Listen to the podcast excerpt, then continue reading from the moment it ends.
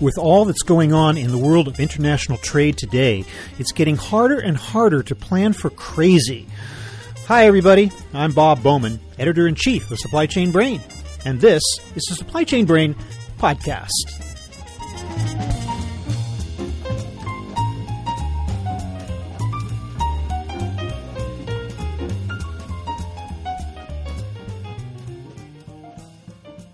Global trade has never been an especially stable affair, tied up as it is with shifting economic trends and struggles for supremacy between the big trading powers. But you can't deny that these are different times.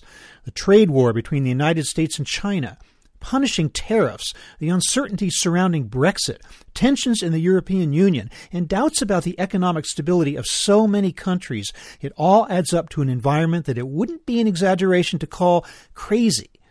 So, how do you plan for crazy? That's what I'm talking about today with Sue Welch, CEO of Bamboo Rose, who returns to the podcast to discuss how traders can weather these extraordinary times. It's getting tougher for companies to manage their costs in this uncertain time, but there are steps they can take to anticipate future trends and stay sane in a world that's become, well, decidedly crazy. So here is my conversation with Sue Welch.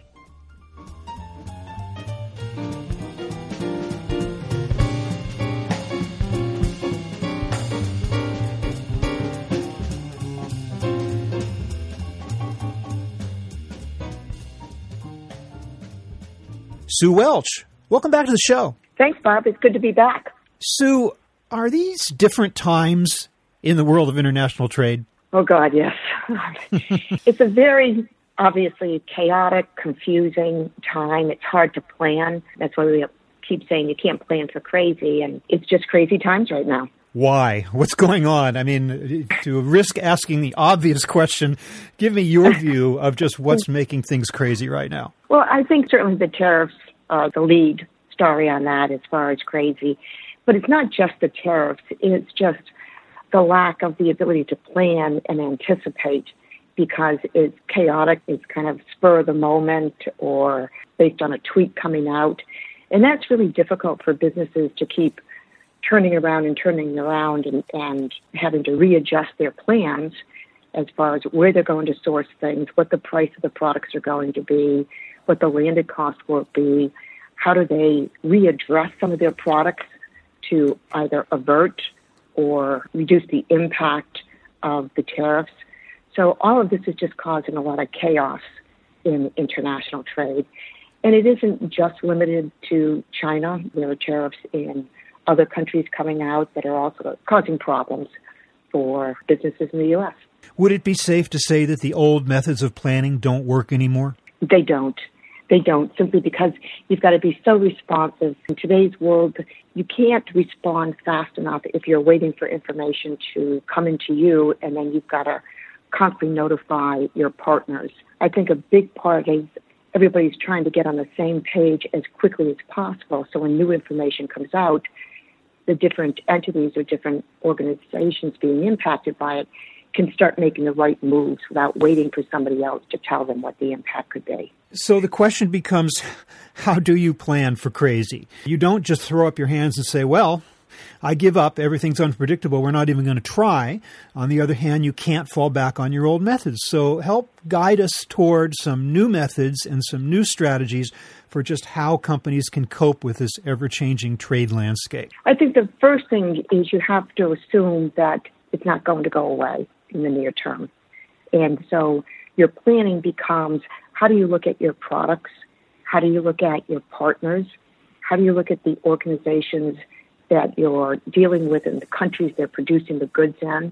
So it's a real detailed understanding of what your supply chain looks like. And so that's the first thing that you need to make sure that you have access to.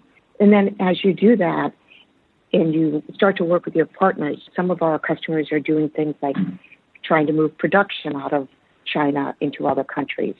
Others are looking at how do I re engineer this product so that it doesn't get entered under one tariff versus another. I think the third thing that a lot of our customers are involved in is redesigning the product because they're all trying to offset cost.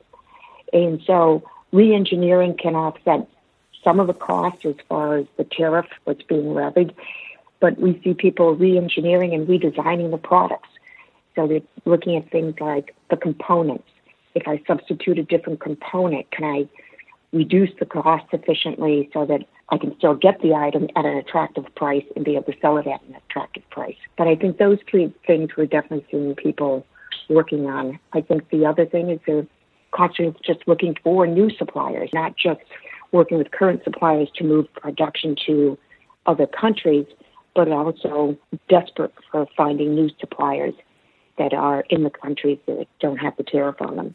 Just to be clear on the redesigning product idea, that is pretty much a cost play, right? I mean, that doesn't really answer the unpredictability of things. It simply helps to bring down costs that are caused by unpredictability. Would that be accurate to say? Exactly. Exactly. Mm-hmm. It's really just focusing and saying if I can reduce the cost, then can I still get this at an attractive price? But I think that it, right. it really is just focused on cost and not just and not on how do I change the situation because you, you can't. So, when you're talking about changing or broadening your universe of suppliers, now you're talking about a question of keeping your options open. If, if something goes wrong in one particular sourcing part of the world, you can shift to another. Is it a question of a wholesale shift of manufacturing or diversification of one supplier base or diversification of raw materials? All of the above. Which of those things do you think is going to have the most effectiveness in this scenario? I think one of the big areas is the diversification of raw materials because sometimes you really can't move production. In China, there's certain skills that are not readily available in some of the other countries. So some of the other countries don't have the scale that China does. We tend to deal with multi billion dollar companies, so when they do an order, it can be for a million units. And so it's difficult to find suppliers that can take on that. So a big area of focus is the diversification of raw materials because if I can't change the production because I don't have the skill set outside of China, then I've got to try to look at how do we, I reduce the cost of the components. Isn't that a lesson that companies should have already learned, however, because of the recent string of natural disasters that shut down parts of the world as a sourcing option and then led companies to feel that they need like a plan B or plan C in the event of such things happening? Shouldn't they have already learned that lesson because of all these uh, typhoons and earthquakes and tsunamis and floods and things? Well, you would think so, but I think that they sometimes forget these painful areas. But I think the other things that they're looking at is not just the diversification of the source of the materials, but also how do I change the material components? So they're developing new materials, particularly we see this in, on the apparel side, where they're actually just developing new materials and they're using new resources. So instead of cotton, can I drive down costs and get some benefit from using hemp? So we're looking at not just where do I source it, but what it is that I'm sourcing in those raw materials. Also, in the world of unpredictability in recent years, we have a new element we need to consider, and that is corporate social responsibility. When you are sourcing raw materials, you've got to make sure that they're not coming from conflict areas, they're not coming from places that use child labor, they're coming from factories that treat their workers fairly. That's more on companies' radar today than ever before, right? And, and, and if so, how do you figure that into the equation? Well, I think that's a big part of it, and that's one of the lessons learned from the past where people are looking and saying, I really have a responsibility to deal with the right suppliers and even at the component level, I need to be aware if I'm using metals that are coated with gold, what is the source of the gold? And so that has certainly weighed in to everything we're looking at as far as the lessons learned relative to components and diversification. I'm interested in this question of agility, though, the ability to respond to change uh, as quickly as possible, because as we all know, when it comes to manufacturing complex products, you can't turn on a dime. You can't say, well, I'm shutting down China today and I'm opening up in Vietnam tomorrow. Not to mention, you have these whole right. supplier campuses that surround these manufacturing facilities. So that suggests that companies, just by the nature of the way things work, do not have the ability to make quick changes. How do you offset that problem? One of the things that we focus on is bringing in information simultaneously into the platform. So if you look at how the customers respond, whether they're retailers or suppliers, in a kind of linear environment, the new information comes in, everybody scrambles to say, how is this going to be impact me? And then they further scramble to, to notify all of their suppliers or their component suppliers. And so one of the big things we see is that simultaneous taking in of information coupled with things like machine learning and artificial intelligence. So more and more decisions can be made with using the technology so that people know exactly what's going to happen. Let me give you an example. If we get a new tariff and I am sitting here and I'm a retailer, I'm doing my goods, here comes the new tariff, and I say, now I'm going to go find out the information and then I'm going to go out and I'm going to tell my suppliers. That can take anywhere from three days to a couple of weeks depending on on how they're being impacted. But instead, if my suppliers on my platform with me, if we're sharing technology, they know it at the same time I do. Then artificial intelligence and machine learning help us predict what should be done. So instead of the supplier waiting for the retailer to tell them about the problem and saying what they want to do, they know this retailer is going to, once they get through determining the impact, that this retailer is going to ask me to move production. So I know do that immediately. That gives a heads up and a competitive advantage because that retailer's entire supply chain anticipates what needs to be done and starts to make moves rather than waiting for somebody to tell them about it. And so when the next guy comes mm-hmm. up and he wants to move production to Vietnam, because as we know there's there's limited capacity there, the first guy's already got it done because his entire supply chain knew and anticipated and knew the information simultaneously at the same time, so they were able to move faster. And we see that as a, a big advantage um, where people do, where companies are all on one platform that really helps them support the business environment. But AI is in its early days, and machine learning, the very definition or the very term itself indicates that the system needs to learn. It needs to get a sense of past experience, just like people for that matter, uh, in order to react to the present, saying, well, this is, this is what happened last time. I know this happened last time, so we're going to act now in accordance with that. So it's going to take a while for AI to get mature enough so that it has that whole body of knowledge of the past at its fingertips, uh, virtual, of course, uh, before it can make such decisions? It would if you were starting from scratch. But if you've got everybody on a platform now, then all of that information exists. And then it's a matter of applying. So we selectively apply things like machine learning and AI to the information we see on the platform because everybody's on it. You've got your retailers, your suppliers, your inspection companies, your carriers, your freight forwarders, your banks, your component suppliers. Because everybody's there, you've got all the information that you now can start to apply to AI and machine learning to determine the patterns of behavior and when those patterns of behavior happen. And so that makes it a little bit easier. We're not looking and saying we've got to start from scratch to build up all the data that we now can start to apply these new technology tools to. That data exists. It's now a matter of saying, what do we want to have happen first? Do you see any kind of a serious move toward reshoring back to the United States? Not serious, but we do see it as far as being able to do things like testing product. We don't see it coming back, particularly in the retail environment, because you don't have the infrastructure. What you just alluded to, you don't have the campuses and you don't have the infrastructure and the factories to produce these goods. But we do see things like a lot of our customers are now testing with nearshoring. So they're saying, all right, I'm going to do limited quantities, and then based on those limited quantities, I'll commit to the greater quantity. And that the, the U.S. manufacturing environment can handle. Just to get back real quickly for a moment to the question of cost, all of this definitely means some higher costs, and of course, you're proposing strategies to help offset them. Will those strategies completely offset them, or are we inevitably having to pass on at least a portion of these higher costs to consumers, whether we like it or not?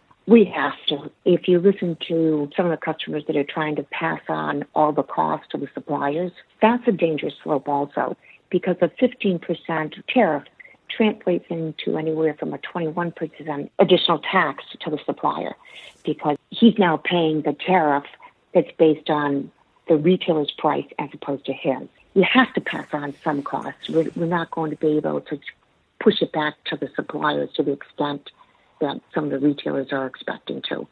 Or you're going to have to expect that you're going to get a reduction in quality or delivery, whatever it is, it's going to cause disruptions. So finally, is this going to actually change the way that companies plan? For instance, in terms of planning horizons, how far they look out or how short those horizons need to be in order to respond. Do you see the traditional, like uh, sales and operations planning rhythms changing and companies moving more toward execution instead of planning in order to respond? Do you see a big change there?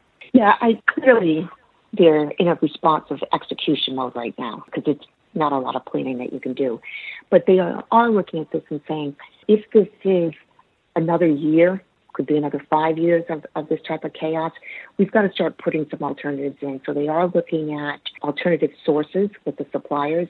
They're moving production out of China some, to some of the other countries. But then I think the fear there is they say, could we have the same problem in some of these other countries if there's any political situation that's going to impact them and all of a sudden we get tariffs in some of the countries we're moving to and we're seeing some early signs of that.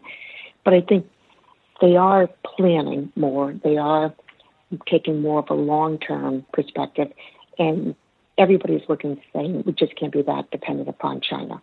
But long term perspectives are more difficult to maintain if things are changing so quickly. I, I, was wondering if planning horizons are getting shorter because of that. But you're saying long term planning actually still is in the mix? Yeah, definitely long term term planning is still in the mix because we don't know when this is going to end. So you've got to have a plan that isn't just for the next year if it gets extended, but certainly short term, everybody's trying to see if they react much quicker in the short term and really get mm-hmm. to that execution. So that they're saying, all right, we need to move, we need to move quickly, and here's how we'll execute versus here's how we're going to be planning. Based on something you said almost at the very beginning of our conversation today, I'm thinking that you're suggesting that it would be a bad idea for companies to say, if I can only get through this short term craziness, things are going to come back to normal eventually. Wrong thinking, in your opinion? Yes, because we don't know what normal is anymore. When you return to normal, what happens? You've destroyed relationships, you've destroyed partnerships. You can't just return to normal. There's a new normal out there. And if you've got companies that you've been dealing with and now you're moving production simply because you need to, when normal comes back, they might not be suppliers for you anymore. They might have found new customers in new countries, and that's clearly what we see happening. I don't think there's a normal to return back to. So crazy becomes normal? Crazy becomes normal. And then hopefully it doesn't become normal, but the planning and the way you start to work with your supplier base and other countries, that is completely changed. Okay, Sue Welch, thank you so much for helping us to understand how to plan for crazy in the world of international trade today. That's some very valuable advice. And again, I welcome you back to the show. Thanks very much for being with us again. Thank you, Bob. It was so nice talking to you again.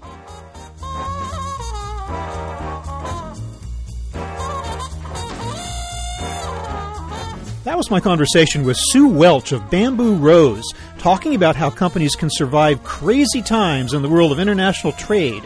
We're online at www.supplychainbrain.com, where we post a new episode of this podcast for streaming or downloading every Friday. You can also read my Think Tank blog, watch thousands of videos, and access all of our other content, including the digital edition of our magazine. Look for us on Facebook and LinkedIn. Follow us on Twitter at SCBrain. You can also download or subscribe to the podcast on Apple Podcasts. Got any comments or suggestions on this or any episode? Email me at rbowman at supplychainbrain.com. See you next time.